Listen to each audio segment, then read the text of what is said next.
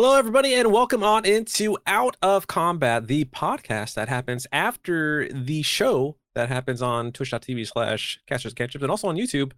Uh, episode 77, uh, where the Baron appeared and the Archmage, and we all almost died. I was at six hit points, Vin was at five.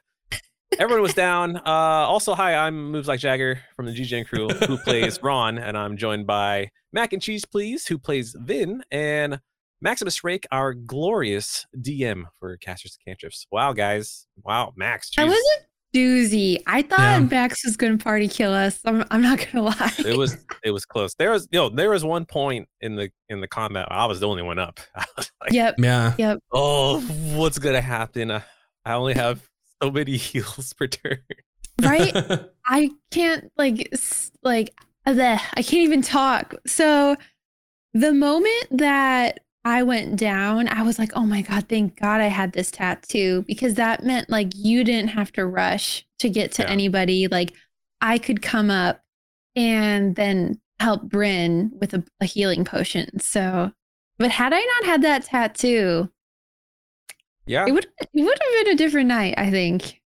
it was also good because you rolled a nat 20 on your next death saving throw and that's that's the bad thing about d&d is when people start to go down it's it's almost like a death spiral it gets hard is. to recover from it Mhm. and it's just one of those situations where um the salon empire they're smart they're they're tactical. They're going to start picking people off to to make way for the archmage to do what he needs to do. So it was a rough fight uh but you all survived so that is that's good. Barely. I left that fight with one hit point, which is why I was like, the only way I'm getting out of this is if I mm. polymorph. And that's the only reason why I did it because then I was a good take call. on the new hit points of something Like I'm still trying to come down from the adrenaline. My heart was pounding the whole entire Yeah. time. I'm like, how am I gonna get three people up and also keep Gin alive? Like I was, I had one more ace up my sleeve. I had my tabard. If the arch, I was trying to taunt the tar- the archmage to leave Gin alone and hit me so I can use my tabard. Um, but he was he's too smart. Yeah, that's. Let me ask you this: in an episode where so many people are going down, um, both from your perspective as Vin, or just in Mac in general, of having to roll death saves to me and to Moobs as Ron, not knowing what these death saves are. Like, how does that make y'all feel on both sides of that uh, sort of equation? Nerve wracking. Well, because I I knew that Bun, I think she already rolled twice. And I was like, is she up? Like, what is what is taking so long, you know? And so okay.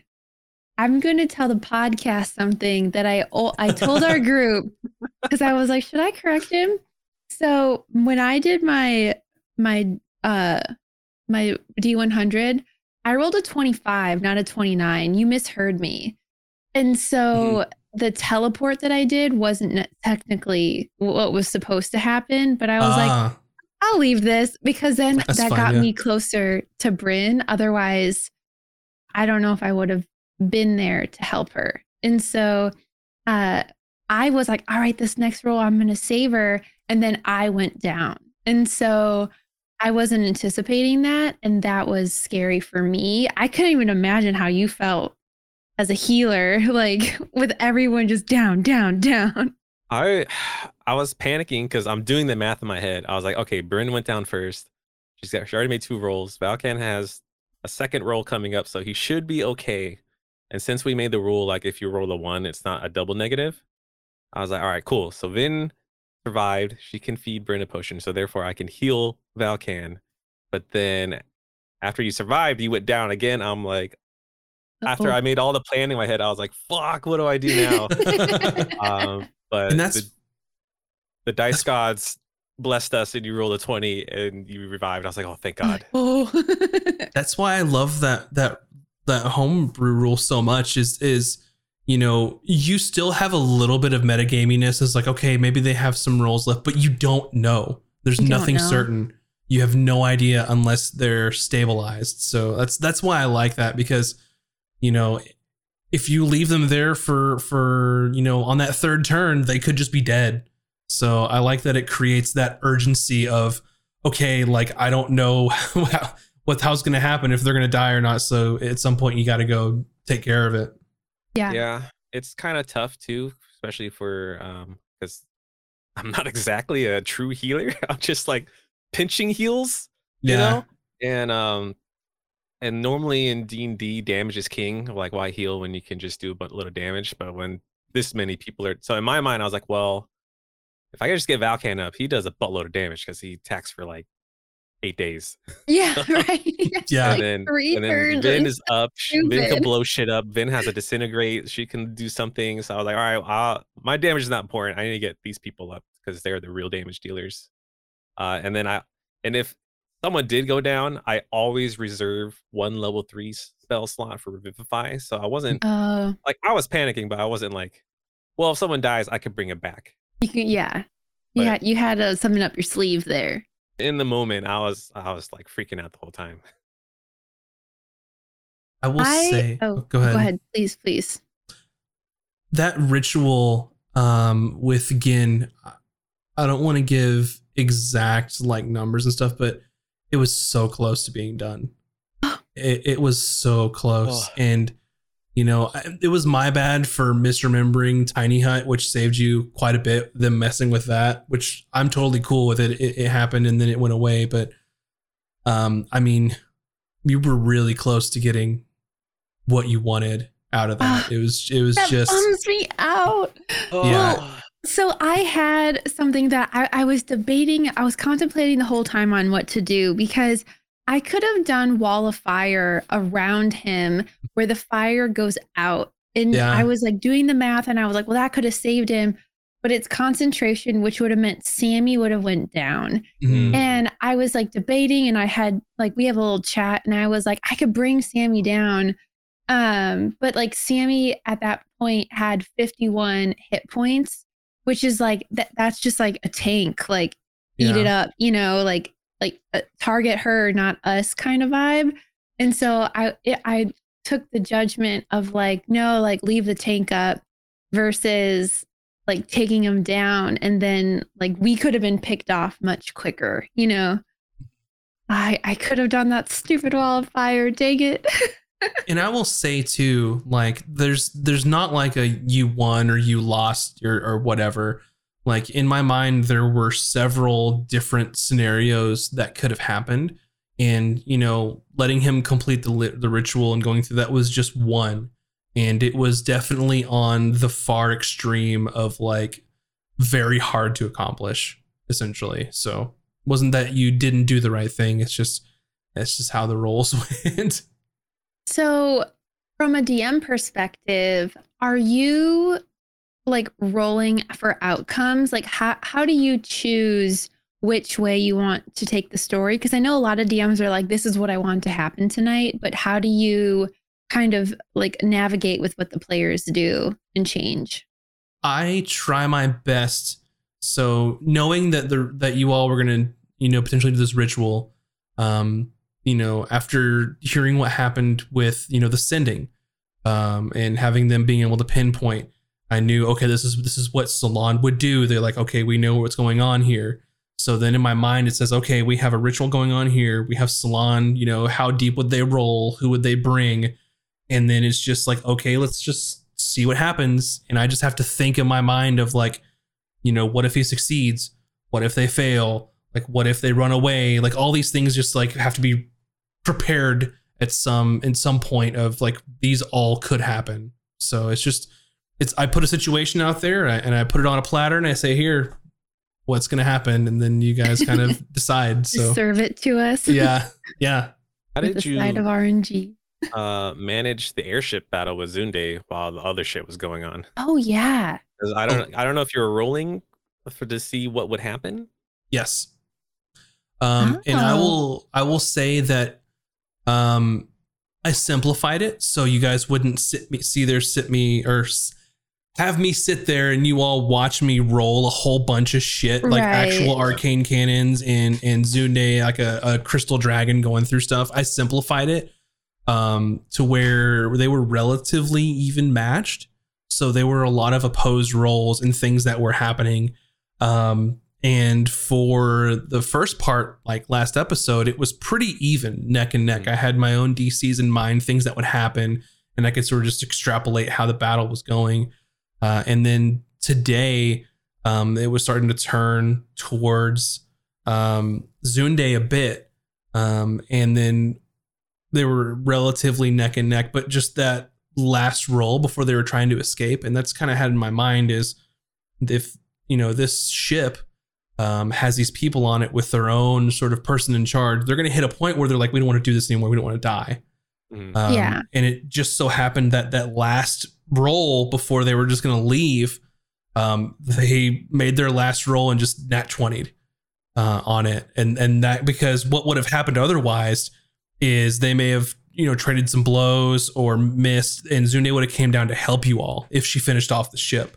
But it's just the Dang. rolls were so neck and neck the whole time. Um, in in the reverse, if they took care of Zunde quickly, that airship was going to cause a lot of problems for you all. I think. Um, oh god, I couldn't even imagine that fight with another element. Like Mhm. yeah, that's wild.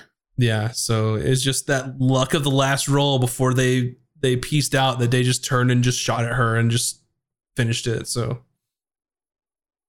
It was intense. That was probably like Yeah. probably one of my most intense moments as a player, besides like a Strahd campaign, you know, where the, the Yeah. whole thing is intense. But like that was pretty that was whoa. Good job on that Yeah. for sure. Yeah. and I, I I had an airship map in case somebody wanted to go up there and try this oh, stuff God, out. So that would have been so dope. I should have done that. I could have flown up there. Yeah, I don't know. There's so many variables going on. Like anything could have happened. Yeah, because that's something to where if the airship finished off Zunde quickly, you know, someone made might have might have made the decision to say, "Hey, we got to go up there and take care of this too." You know, and it, it just worked out that they took care of each other the whole battle essentially. So you didn't have to do that. Yeah. Well, like as a caster, I saw a bunch of wizards and I was like, I'm the only one that can take care of this safely. And so, Mhm. especially when that one kept like flying and evading me every time, Mhm. because I wanted to do my multi attack with the dragon Yeah. on the caster, but anytime seeing me got close enough, they would go somewhere else. And I'm like, Mhm. stop doing that. Yeah. I was getting so frustrated. And you And have to think so- too is you know certain enemies are are you know not smart they're not intelligent they're just going to go and hit the thing they want to eat or whatever but the way I like to run my encounters is you know these are intelligent like they're wizards they they have a They're high smart. intelligence and they're smart and they're not going to sit there and, and let your your dragon spirit just pummel them down so No. uh, I hope that comes across where some things will just kind of sit there and just take the the beating. Some things will run away if they're low enough. Um, like in in the case of the Salon people, they're fighting to the death because they believe in the cause and all this thing. And uh, it just, I think it just adds nice dynamics to to the battles of uh, varying styles of of what you play. Because the last thing I want is for you all to just have a bunch of sack of HP that you just hit all the time and nothing happens. You know. like a little punching bag. No, I- I, think it makes it fun that we're we have to like chase down the fight, or like Mhm. in your case, moves with like Ron and Valken, where like they're coming to you, you know, Mhm. and, and you're just always surrounded by enemies. I'm sure that probably gets old, but with being such like combat melee characters, I'm sure it's nice to have them close. It doesn't it doesn't get old to me because for me because I'm like I'm like tank but also healer. But if if I'm Yeah. engaging with like the melees to keep them off you, then I'm doing my job right. sure. Uh, but if they're on you, then because you're such a glass cannon, like if I you go know. down, that's a lot of our DPS. like Yeah, I have. I think I have it like alive. 72 health or something right mm-hmm. now because we're such high level, but I'm the lowest out of all of us. you have the lowest AC as well. Yeah. Um, mm-hmm. and not a lot of ways to mitigate it mm-hmm. with spells and stuff. do you wish you took shield to like maybe buff your ACs in case you got hit? Uh, well, so fun thing about sorcerers is that every time you level, you can swap out a spell. So what am I taking? I think uh, knowing that we're about to hit like a pretty big boss fight, I'm gonna take a look at like my cantrips and spells and probably swap some things that I don't use out. Mhm. Um, I had done that actually. I swapped out Magic Missile for Polymorph, and I messaged Max and I was like, "Listen, like I never use Magic Missile. Like, I know a lot of people that's their go-to, but like, why would Mhm. I do a spell that like might hit nine or ten when I can do a cantrip that Mhm. is like 15 18 because we're such high level now you know it doesn't make any sense And that's why I like running with all of the like optional rules that came in in Tasha's and other books because it has stuff built in to where it's like, hey, if you don't like this spell, like when you level, you can get rid of it and change Yeah. it out, and it gives you more flexibility because there's, you know, I've been in campaigns myself where it's like "Ah, I don't like the spell, I don't like this class, you know, and, and luckily the DM was like, hey, let's talk about it and figure it out. But it makes Yeah. it easier on me when it's like, hey, there's a rule and you can just do it. So yeah don't worry about it. yeah i like the flexibility of it Yeah. Uh, I also like you gave us an opportunity to maybe like turn the tides where, you know, yes the archmage like, you know what, I'm gonna fireball everyone. This is taking too much time, and like gave us a moment to where the Baron's like, whoa. I didn't sign up for this, so you gave us a chance to like kind of persuade him to like listen, help us stop him, kind of moment thing. But yeah, so that was awesome. I'm glad you picked up on it because I wanted there to be a little of that back and forth of of you sort of realize that with the archmage, like he does not care. Like this is what he wants. He he wants his his lost love back, and he'll do anything, and everyone's expendable to him. He doesn't care. Um, which you all knowing that the Baron is one of his oldest friends and one of her oldest friends.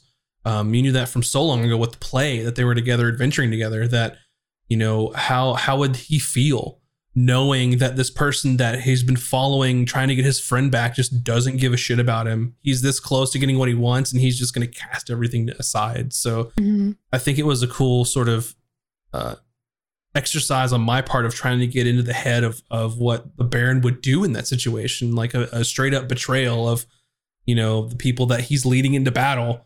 So i thought that was interesting and i'm glad that you all picked up on it and i'm i'm glad that you that you tried it because i it's you know it takes a lot for a character to, to give up their entire action to just try and persuade somebody yeah i was Um, surprised you did that it was tough. I had a whole like because you know in an initiative I'm I'm always planning what I'm doing next, and then same when I was like, cool, I'm gonna do this next, and then you brought up that opportunity. It's like, all right, this changes everything. Mhm. I'm going to attempt this, and it worked out.